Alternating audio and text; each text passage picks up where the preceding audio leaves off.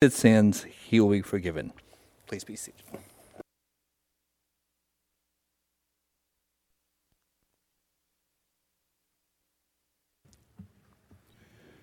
Well, thank you, Danny, for reading our scripture tonight. Thank you, Brandon, for leading us in our singing and such beautiful singing. And it's always an encouragement for me to be with you and be a part of the singing and listening very carefully and following along with the prayers as we have tonight. And I feel always very fortunate and blessed to be able to do that. And I'm glad that each of you are with us. If you're visiting with us, we're very happy to have you. And we encourage you to come back and be with us with every opportunity. We'll be meeting again 7 o'clock on Wednesday evening, and I look forward to that opportunity as well with each and every opportunity we have to come and worship and study the Bible. As you know, we have been discussing difficult texts of the Bible, and we've looked at a number of difficult texts, and I've tried to lay the foundation for these particular studies by discussing issues like naturally there be some difficult passages to understand because of how great God is and how wise God really is. So it's only understandable that we would have some difficult texts that we would have to deal with. And even the apostles, we, we looked at that where Peter said, even things that Paul wrote, where some things were difficult to understand and hard to understand. So it certainly doesn't mitigate anything about the authority integrity of the Bible to find that there are difficult texts here and there. But we studied through that particular matter, and we're on our course in looking at some difficult texts of the Bible. And I thought of this particular text. We were talking about it this morning from the book of James. And I want to go to James chapter 5, and the passage that I have in mind is verse 14 and verse 15. And this passage has come up a time or two. Now, let me talk a little bit about the book of James, and in a general way, talk about what kind of book we're dealing with here. And that perhaps will help us as we understand as much of the context as we can. James is uh, not written by an apostle. James was a half brother of the Lord.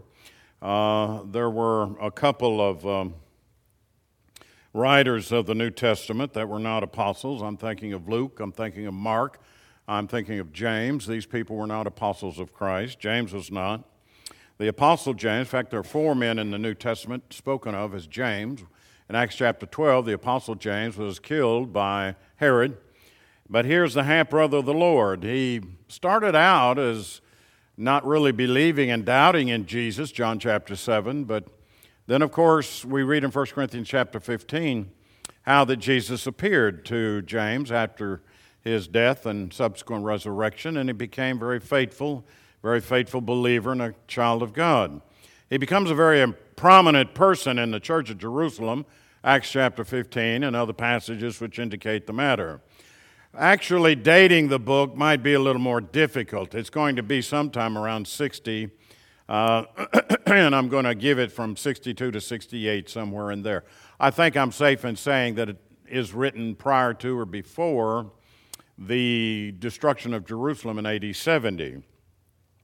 It is written to those Jewish believers. It's described as those who are dispersed. James, a servant of God and of the Lord Jesus Christ, to the 12 tribes dispersed abroad, greetings. You might have in your translation diaspora, or that original word there conveys the idea of Jewish Christians who are out into the Roman Empire.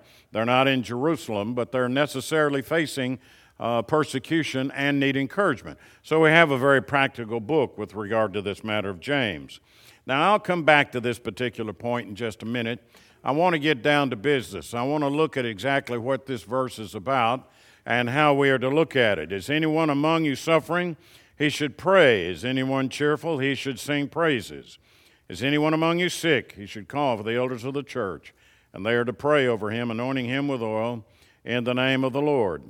I've run across several people who have asked me the question from time to time and uh, over the course of years, and I've actually talked to people who practice this. They called upon the elders of the church and they anointed sick with oil. And I've tried to discuss this particular matter with them as I'm discussing it with you tonight.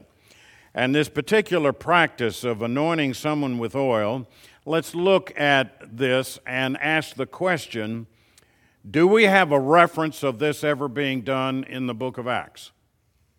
No. Now, if this were a universal command for anybody and everybody that's a Christian, I would think that I'd certainly have some kind of historical reference or benchmark to look at with regard to the book of Acts, but I do not. Now, that's a pretty big tip off right there that it really is not for me today and does not apply to me today. But I'm not quite finished with that important point. In 2 Corinthians chapter 12, let me emphasize just a point or two from that standpoint. 2 Corinthians chapter 12, you'll recognize that passage as it's about the uh, thorn in the flesh of the Apostle Paul. And he um, is really dealing with what we've come to call his Corinthian opponents. They were denying his apostleship. And a lot of what he's saying in this book is defending his apostleship and his ministry. And he says, Now, you know, I've had revelations and I've been given revelations, but not to boast. I don't want to boast about that matter. And he's trying to defend his revelation, his apostleship by expressing the things that God has revealed to him. And he says, especially verse 7, because of the extraordinary revelations, therefore, so that I would not exalt myself, a thorn in the flesh was given to me, a messenger of Satan to torment me, so that I would not exalt myself. Concerning this, I pleaded with the Lord three times that it would leave me. But he said to me, My grace is sufficient for you, for my power is perfected in weakness.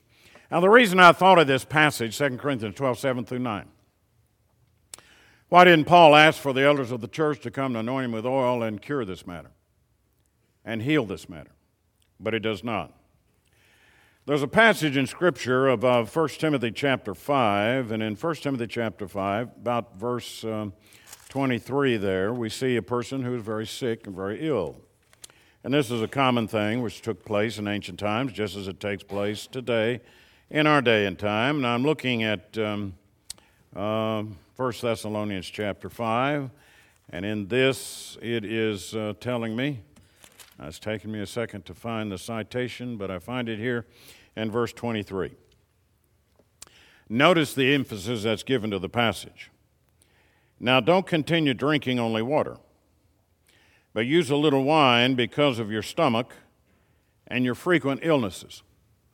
Now, I don't need to get into the background with regard to this particular passage. I don't need to talk about the problem of the impurity of the water and the issues that are involved there. The reason I thought of this passage is if Timothy's ill, why don't you just call for the elders of the church, have them come and anoint him with oil, pray for him, and he'll be healed?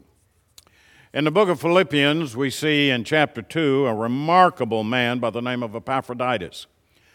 And in Philippians chapter 2, a prison epistle written in the early 60s. There, the Apostle Paul is saying, Now, Epaphroditus was here. He is surely a man who has uh, the mind of Christ. And that was his point in Philippians chapter 2.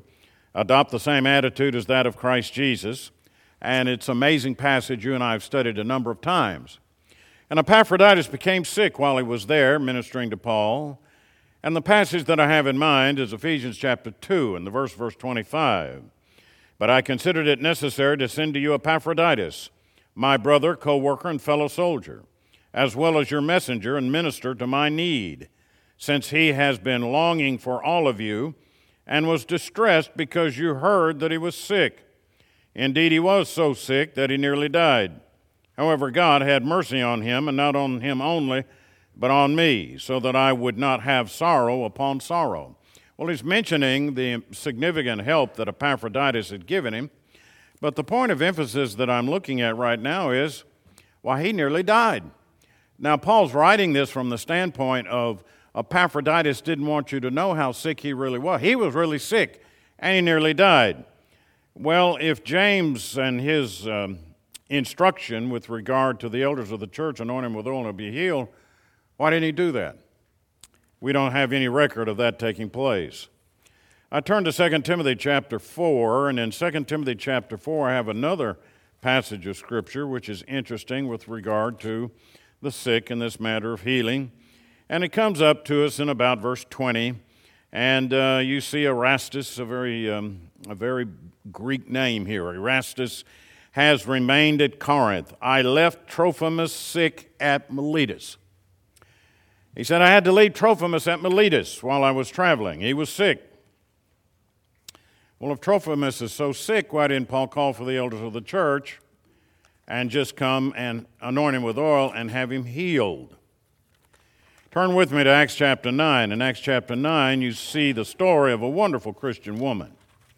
And uh, it is amazing how good she was. And her name occurs in the pages of the Bible here because of her Christian attitude and her very unselfish heart. And it comes Acts chapter 9 and verse 36. In Joppa there was a disciple named Tabitha, which is translated Dorcas. She was always doing good works and acts of charity. About that time she became sick and died.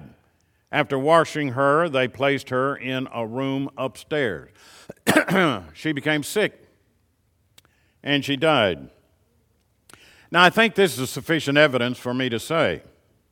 I do not see this particular practice James is describing in James chapter 5 as being a universal practice of the New Testament church. I don't see it then, and I don't think it's for us now. In fact, as we go through the pages of the Bible, we're going to find a number of people who in turn were sick, but there's nothing mentioned about that. Now, keep in mind Mark chapter 16 and verse 20, because Mark chapter 16 and verse 20 makes it very clear what the purpose of the miracles were, was about. The purpose of the miracles was not to heal the sick, though the sick were healed, and the lame walked, and the dead were raised. But that really wasn't the purpose of it. The purpose of the miracles of the New Testament was to prove the authenticity of the Word of God to prove that this really is God's Word and not some kind of charlatan, not some kind of false doctrine that's being promoted among, uh, among the people. So let's talk just a little bit more now about James chapter 5. And we're beginning to wonder why is it that this is not being practiced? This is certainly not being followed with regard to the New Testament. I don't see any evidence of it in the book of Acts. It's never mentioned. It's never mentioned among these very prominent people that the Bible talks about as being sick. So, what is the point that's being referenced here in James chapter 5? Well, I'm going back to my text tonight and I'm looking at verse 14. Is anyone among you sick? He should call for the elders of the church, and they are to pray over him, anointing him with oil in the name of the Lord. Now, exegetes look at this passage and they naturally ask the question why call for the elders of the church? Why should the elders of the church be involved in this particular matter? And I think the answer to that is simply that the elders represent the congregation. They represent the congregation of which they attend and oversee. Notice James uses the Jewish word elder. He doesn't use the word bishop, uh, he doesn't use uh, the word pastor or shepherd. All of these words are used interchangeably with regard to the matter. He uses, showing his Jewish background, the word elder. And it certainly refers to the bishops and the pastors and the shepherds. That sort of uh, term applies and is used interchangeably for them. Well, he says, now call for the elders of the church. These are the men who himself was an elder. These are the men who really represent the church. Now, if anyone is going to have the miraculous work of the Holy Spirit, I would suspect, notice the use of my terminology, I use it purposefully. I would suspect that it would be elders of the church. Now there weren't there were others, 1 Corinthians chapter 12, who had the miraculous work of the Holy Spirit. 1 Corinthians chapter 12 talks about the different gifts of the Spirit. In the gifts of the Spirit, we're talking about the miraculous, which they had in the first century. The point of consideration is elders had it, but others had it as well. I would say that he's saying if there are elders of the church that are there that have the miraculous work of the Holy Spirit, call for them. He says he should call for the elders of the church, and they are to pray over him, anointing him with oil in the name of the Lord. The prayer of faith will save the sick person. Now, let's do a little bit of grammatical consideration with regard to the words that we have here in verse 15. And he uses, this translation uses the word will save. Some translations will have shall save. In modern English, there's very little difference between will and shall with regard to expressing the simple future tense. And that's what we have here. Now, Hebrew translators are very careful about the word shall and will. They want to use the word shall when it comes with regard to the law of God and the commandments of God. But as far as New Testament writers are concerned, they're not that particular with regard to the use of the word will or shall. It can probably be used interchangeably. Man shall not live by bread alone. You shall love the Lord thy God with all thy heart, with all thy soul, and with all thy mind. They're not so particular about expressing the future tense, the simple future tense. This translation uses the word will. You know, for God so loved the world that he gave his only begotten Son, that whosoever believeth in him shall not perish, but have everlasting life. You see, the Greek tense is not that particular about whether we will use will or whether we will use shall. It really doesn't make any difference in this passage. The prayer of faith will save the sick person. Now, I want to make a point out of that, though. It is expressing a strong assertion that this is going to happen because he did not say he may be saved. It didn't say it could be he is saved. It didn't say it's possible that he will be saved. It says he will be saved. Your translation may use the word shall, asserting a strong assertion. He will be. So it's not so much an optional matter with regard to these particular matters. He doesn't say maybe, he doesn't say perhaps. He says he shall be saved. So it seems that we're beginning to see from this particular passage a case whereby the Bible is talking about the miraculous work of the Holy Spirit, which was indigenous in the first century, but not today. 1 Corinthians chapter 13. It was for them in the early church, but not for us today. And you and I have studied that particular matter at some length. Turn with me to Mark. The book is uh, the book of Mark, and the chapter is chapter 6, and I'm looking at about verse 13. And we're going to look at a passage of Scripture as Jesus sends them out, and he sends his disciples out, and they're preaching and they're teaching, and he gives them instructions along the way. And we come across this verse in the early part of the chapter. It's about verse 13. He's giving this limited commission to the 12, as we sometimes call it. He summoned the 12, this is verse 7, and began to send them out in pairs, and gave them authority over unclean spirits he instructed them to take nothing for the road except a staff, no bread, no traveling bag, no money in their belts, but to wear sandals and not put, uh, put on an extra shirt. He said to them, Whenever you enter a house, stay there until you leave that house. If any place does not welcome you or listen to you, when you leave, therefore, shake the dust off your feet as a testimony against them. He wants the lost sheep of the house of Israel to hear the word of God, and he wants them to go to the most receptive prospect. So they went out and preached that people should repent. They drove out many demons, anointing many sick, sick people with oil, and healed them. So we have the anointing of oil in the context of the miraculous work in Mark chapter 6 and verse 13.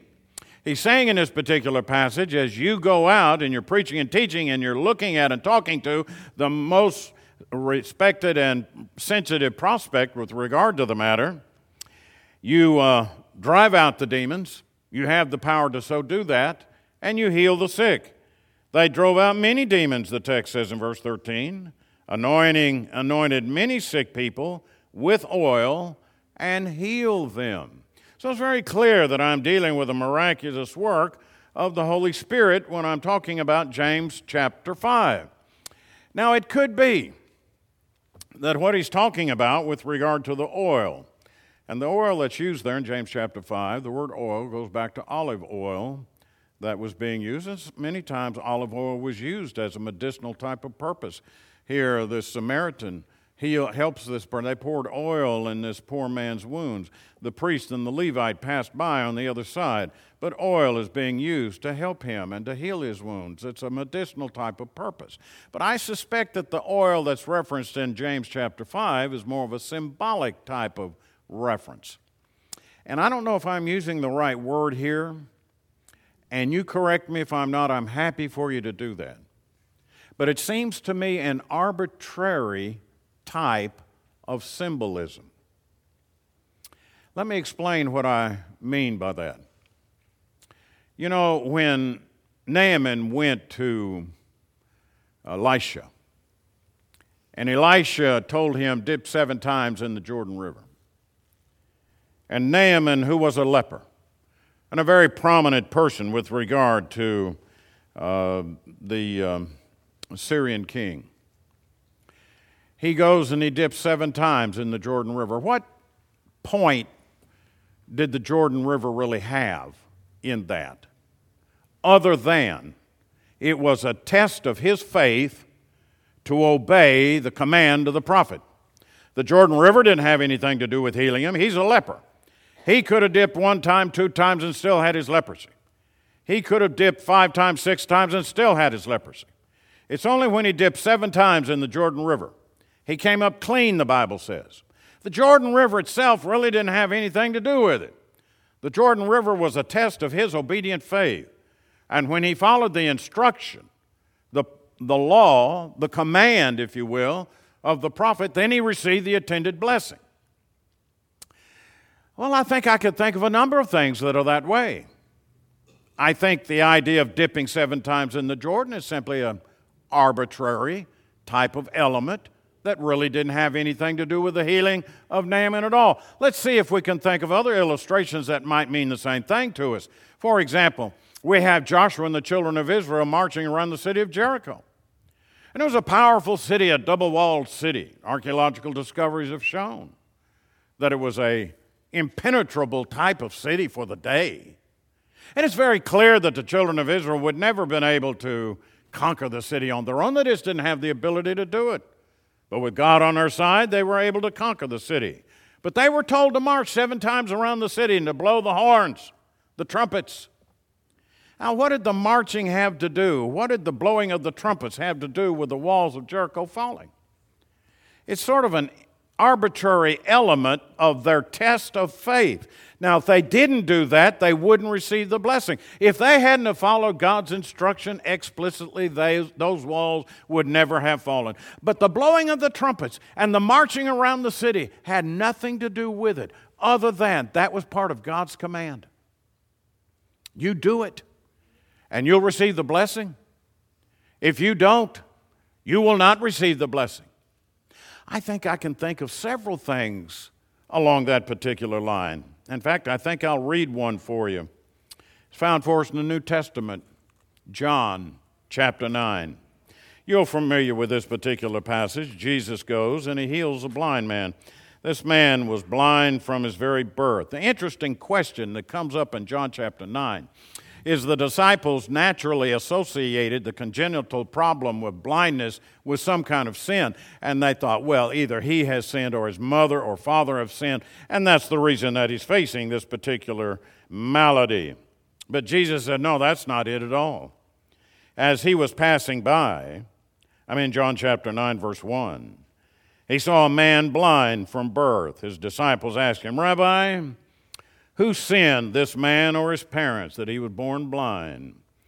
Neither this man nor his parents sinned, Jesus answered. This came about so that God's work might be displayed in him.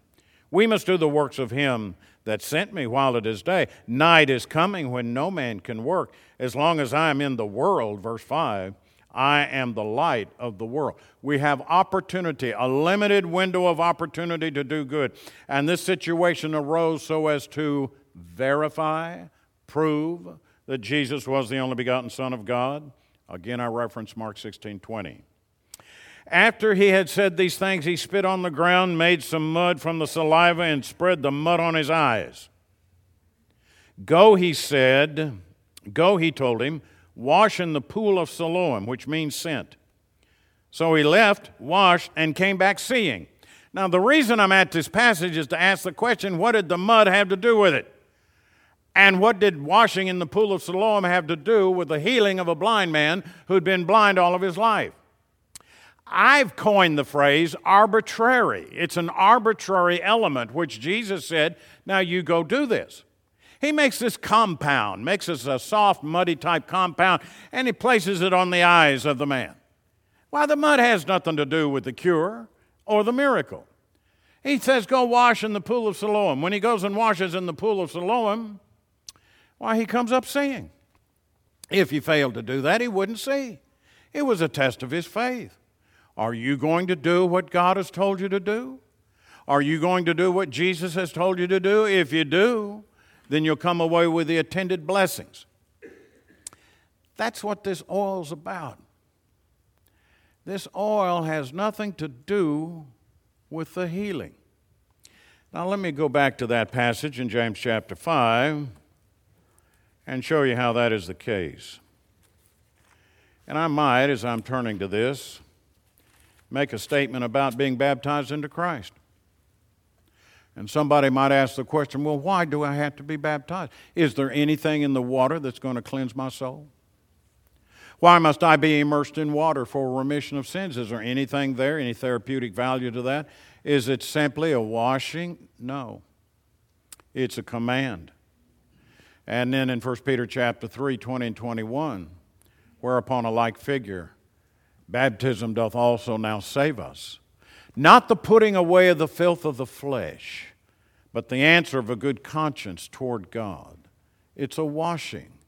And when one obeys the divine command, one will receive the attached blessing. The water in the baptistry has nothing to do with it other than God commanded that element be used with regard to forgiveness of sin and baptism for the remission of sins. It must be done, it's a command of God. If you're going to receive forgiveness, then you're going to have to be baptized into Christ. And God chose that element and His wisdom in order for us to bring that about with His grace and mercy. Now I'm back in James chapter 5. And I'm trying to figure out the use of this oil in this particular matter. Is anyone among you sick? Verse 14. He should call for the elders of the church, and they are to pray over him, anointing him with oil in the name of the Lord. The prayer of faith will save the sick person, and the Lord will raise him up. What saves the sick person? It is the prayer of faith, not the oil. The oil was an arbitrary element with regard to this particular matter. I use that simply as a phrase to try to explain that there's nothing really about the oil other than it was mentioned in this particular regard. I think it may be time for us to go back and look at the book of James again. And I think I'm going to go back to the beginning and I'm going to pick out just a few statements from the book of James that are rather bold and rather striking. That may give me some understanding as to why he uses his phraseology in this particular passage of chapter 5. I'm in James chapter 1, and I look at verse 13. And he's giving me, and I think this is an amazing passage, a metaphysic with regard to sin and how it comes about. No one undertaking a trial should say, I'm being tempted by God. Since God is not tempted by evil, and he himself does not tempt anyone, God's not tempted by evil, and he's not going to use evil to tempt somebody. But each person is tempted when he's drawn away and enticed by his own evil desire. Then, after desire has conceived, notice the word he used there it gives birth to sin. And when sin is fully grown, gives birth to death. So he's using the gestation process to help us understand how sin develops in our lives. First of all, it is a desire that comes up into our heart and to our mind. And that desire now becomes conceptualized. It's like the conception. And in turn, what results from that is the action. And what results from the action when one actually participates in this activity, he's guilty of sin. And ultimately, if that sin is not cared for and seen after properly according to God's divine plan, it's going to bring about spiritual death, and one's going to have to answer for that. It's an amazing passage. I'm in the book of James, and I'm looking at some very interesting discussion that I don't have in other pages of the Bible. In James chapter 1, I'm looking at about verse 22. And here's a passage that you really ought to mark in your Bible. He's saying, But be doers of the word and not hearers only, deceiving yourselves. The emphasis on obeying the word of God is given over and over in the book of James. And as it does, you have Reformation leaders who would come along and they didn't like the book of James. And we'll get on to this point a little later in our discussion tonight because they thought that justification meant justification by faith alone. And so they didn't include James in the text. They put it as an appendix in the back of the Bible. Martin Luther didn't like the book of James because it didn't teach faith alone. It teaches you've got to be a hearer of the word and a doer of the word. You've got to be obedient. And he didn't like that. So he called it a right straw epistle and put it in the back of his Bible. And modern day denominationalism continues that false notion that a person can be saved by faith alone. But the only faith that the Bible really teaches, the only faith, is an active, obedient faith, a confident trust in God and His Word, whereby the individual responds out of trust and confidence, faith. I got another verse, and I'm beginning to see how unique James really is, and how we've got some unique passages coming up that I haven't read necessarily quite like that, and I find it in verse 26. If anyone thinks he's religious without controlling his tongue, his religion is useless and he deceives himself. This book is rather pointed. This book is rather bold. And this book at this juncture in James chapter 1 and 26 it says, You've got to bridle your tongue. Now he says more about that in James chapter 3. But if we don't control our tongue, if we think we're religious, but if we can't control our tongue, then our religion, as he says, we're deceiving ourselves. His religion is useless and he deceives himself. James 1 and 26. So let me try to be as plain as the Bible is plain. Stop the swearing. Stop it. That's what this Bible passage is saying. Stop taking God's name in vain. Realize that we're going to be judged by every word that proceeds out of our mouth. Stop the swearing. That's James's point. James 1:26. It's a very bold point and it's a very clear point and it's a point we need. I'm in James chapter 2 and I'm looking at some Bible passages that are very uh, unusual and somewhat uh, as it comes to us and I'm looking at verse 6. Yet you have dishonored the poor. Don't the rich oppress you and drag you into court? Let me put some legs on this particular verse. I read for you James chapter 2 and the verse verse 6. And the passage that is that I've got before me right now is saying, "Do not discriminate against poor people. Do not take advantage of the poor." In other words, don't you know that they've been doing you that way? And the you there probably refers to the Sadducees, and they've been taking advantage of you. Yet you have dishonored the poor. Don't the rich oppress you and drag you into court? And the answer is yes, they do. Don't be like them. He's very plain and pointed with regard to the need of the hour. The need of the hour is don't take advantage of poor. Don't take advantage of poor people. Don't they take advantage of you, that is, the rich and the wealthy? Don't be doing that. It's not pleasing in the sight of God. I'm going to stick with chapter 2, and I'm in verse 10. And I'm picking out some interesting Bible passages that are said in a unique way. In verse 10, for he who said, Do not commit adultery, also said, Do not murder. So if you do not commit adultery, but you murder, you are a lawbreaker. Unusual verse. Now, how many sins do you have to commit in order to be a lawbreaker? I mean, do you have to commit every sin in the book in order to be a lawbreaker? And he's talking about Jewish Christians now. He's talking to them, and he's trying to emphasize you're a lawbreaker when you commit one sin. Don't be that kind of individual. If you commit a sin, then do something about it. You need to repent of that particular matter. I am guilty of sin, even when I commit one sin. Now, make sure that we understand the fact that God does not want even one sin to be committed, and that God wants all men everywhere to be saved. But yet we do commit sin, for all have sinned and have come short of the glory of God.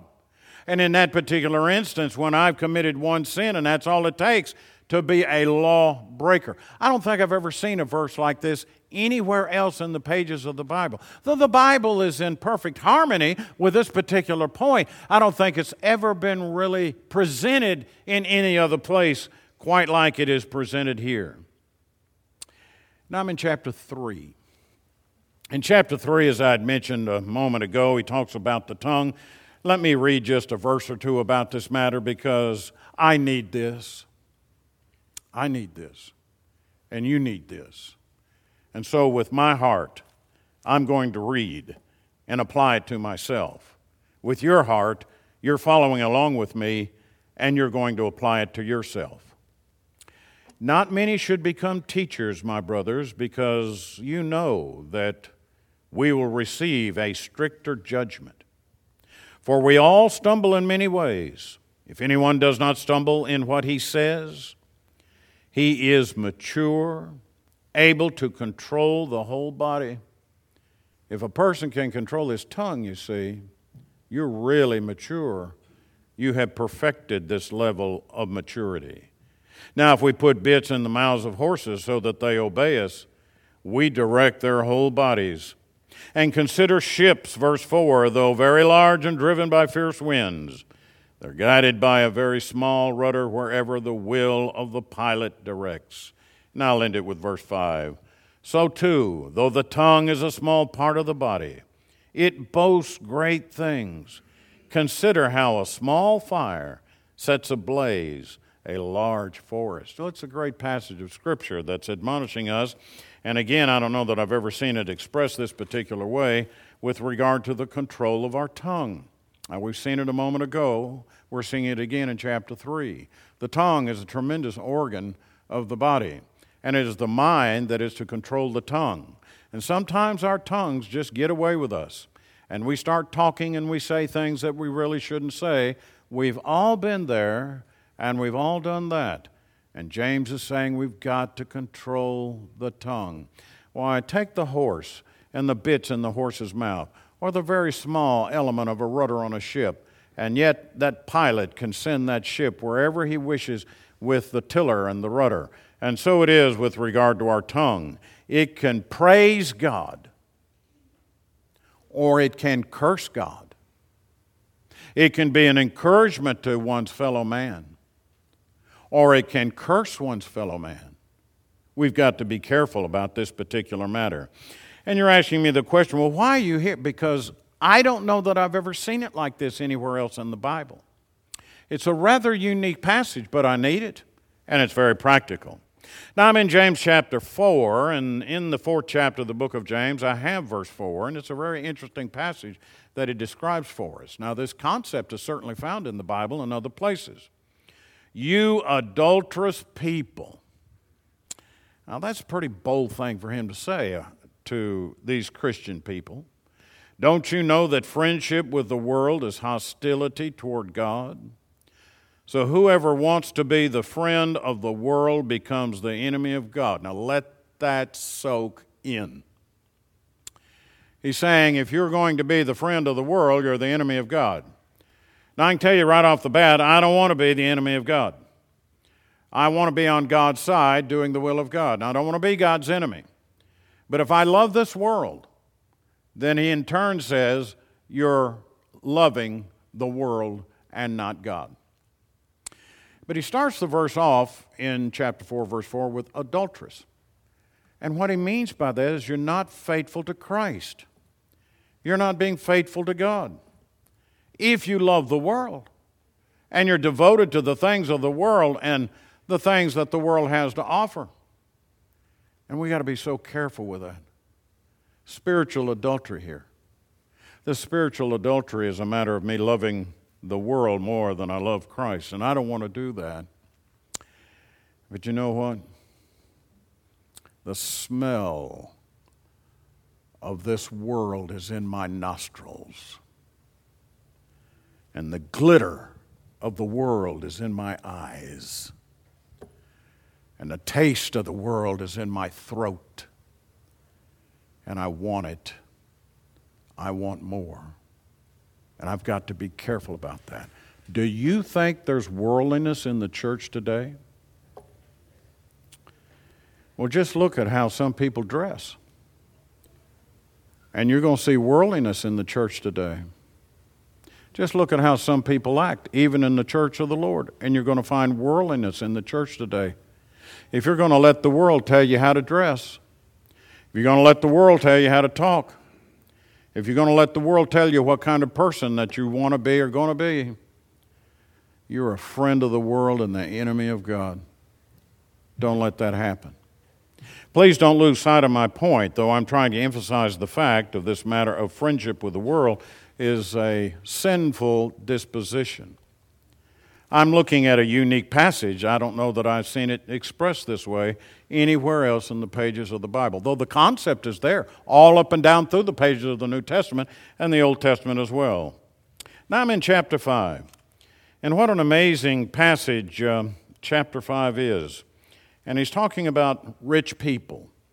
And you know who the rich people are? It's you and me. We're all rich. Look at all the blessings that we have. Come now, you rich people. James 5 and verse 1 Weep and wail over the miseries that are coming on you. Your wealth is rotted and your clothes are moth eaten.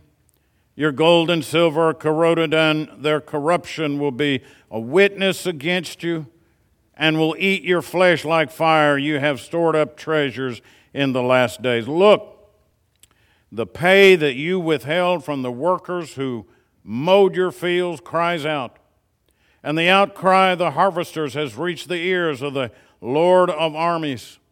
You have lived luxuriously on the earth and have indulged yourself. You have fattened your hearts in a day of slaughter. You have condemned, you have murdered the righteous who does not resist you? His point is don't take advantage of the poor. You know, when you hire these people, give them a fair wage. You hire these people to harvest your field, pay them and pay them properly. And don't try to cheat them and don't try to do them out of any kind of uh, material wealth or material gain or wages that they've earned. Don't take advantage of the poor. Don't love money so much that you take advantage of other people. Now, what I have done in this brief excursion with regard to the book of James, with regard to the book of James, is that I've seen some very pointed, bold, powerful, unique passages in the Bible. And I got one right here in James 5 and 14. Is anyone among you sick? you should call for the elders of the church. And there to pray over him, anointing him with oil in the name of the Lord. The prayer of faith will save the sick person, and the Lord will raise him up. If he has committed sins, he will be forgiven. That is in the context of the miraculous. And that didn't always happen in the pages of the New Testament. Now let's go back to our point, which we made just a moment ago. What is the purpose of these miracles anyway? Why did we have them? Well, in the New Testament, you had them to prove the Word of God. We saw that in Mark chapter 6 and verse 20. They confirm, authenticate, they prove. What is the point of the miracle here? It's to prove the book of James. It's to prove that James is an inspired author. It is to prove that James is inspired of God, for the prayer will save that sick person when this is followed, this procedure is done. Now, somebody comes along and they say, Well, we did what James said here in James chapter 5, 14, 15, and he died. That would prove that James is a false teacher. That would prove that James really wasn't inspired of God. Somebody comes along and they do what James has said here with regard to the miraculous, and he lives. That would prove that James is an inspired preacher because you know that the miracles, the purpose of which was to prove the Word of God. If this actually took place and the individual was saved from his sickness and saved from death, that would prove that James is an inspired writer. Does James have to be there when that particular person is healed? Certainly not. Jesus wasn't there when the servant of the centurion was healed. In fact, Paul was present, was not present when people who were healed sent aprons and handkerchiefs of him, Acts 19 and verse 12. It's not necessary for him to be there in order for that miracle to take place. Elisha wasn't there when Naaman was healed by dipping seven times in the Jordan River. James didn't have to be there for the miracle to take place. When the miracle did take place, they realized James is an inspired writer. This does not apply for me today. I don't anoint anyone with oil. I don't have that responsibility.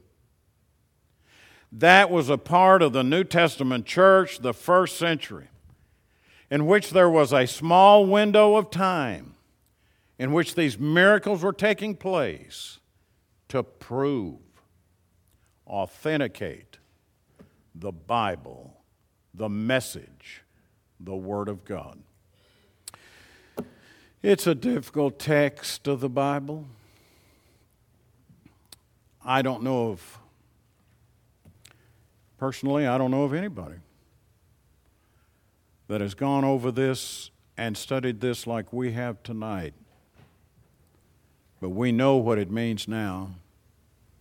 And we understand what the practice was then. And what is the practice now? We're going to pray for the sick. And it's always going to be under the rubric Lord, thy will be done, not mine. God may decide to save, God may decide not to old King Hezekiah, he added 15 years to that man's life because of his fervent prayer. God decided to save. In some cases, he will decide not to. It's in his divine will and in his divine hands whether they are healed by his providential care or not. And it's not up to me to question God. It's up to me to pray to God and ask for His help and realize I can't do this by myself. I need God. I can't look to myself for all the answers. I need to look to God for the answers. And that's why I'm praying, Lord. I need your help. I need your providential care in my life. I need what only you can provide your divine care in your divine way. Prayer. That's where the power is. The power is in prayer and God's divine will for my life. I don't know where I'd be without it. I don't know where I'd be without it. And I'm sure if you were up here preaching and teaching this particular lesson tonight, you'd be saying the same thing. I don't know where I'd be without prayer. If you're not praying to God, start praying. Learn to lean upon God. Learn to beseech His help and care in His life. I love to talk about prayer, I love to preach about prayer. We, as the churches of Christ, are known for a lot of reasons, known for a lot of things. One of the things that we're known for, we're the people who do not have mechanical instruments of music. You and I will talk about that when we have another opportunity. We're known as people who love the Bible and really believe in the Bible and really preach the Bible. And I pray we never lose that distinction. I pray that we continue with that love for the Bible and that reputation. But are we known as a people who love to pray, who believe in prayer, and who depend upon God and pray to Him? I pray we do become known as people who love to pray. If you're not a child of God tonight, I urge you to become one by repenting of sin and confessing faith in Jesus Christ, and by being baptized into Christ for the remission of sins. Repent of your sins and confess your faith. Be washed in water for the remission for forgiveness of sins. Somebody comes along and says, Well, why do I have? Because God said that's what He wants you to do. And if you do it, you'll receive the attended blessing, forgiveness of sin. If you've been unfaithful to God tonight, let's repent of that. Galatians chapter 6 and verse 1. And I urge you to do it now. Won't you come while together we stand and while we sing?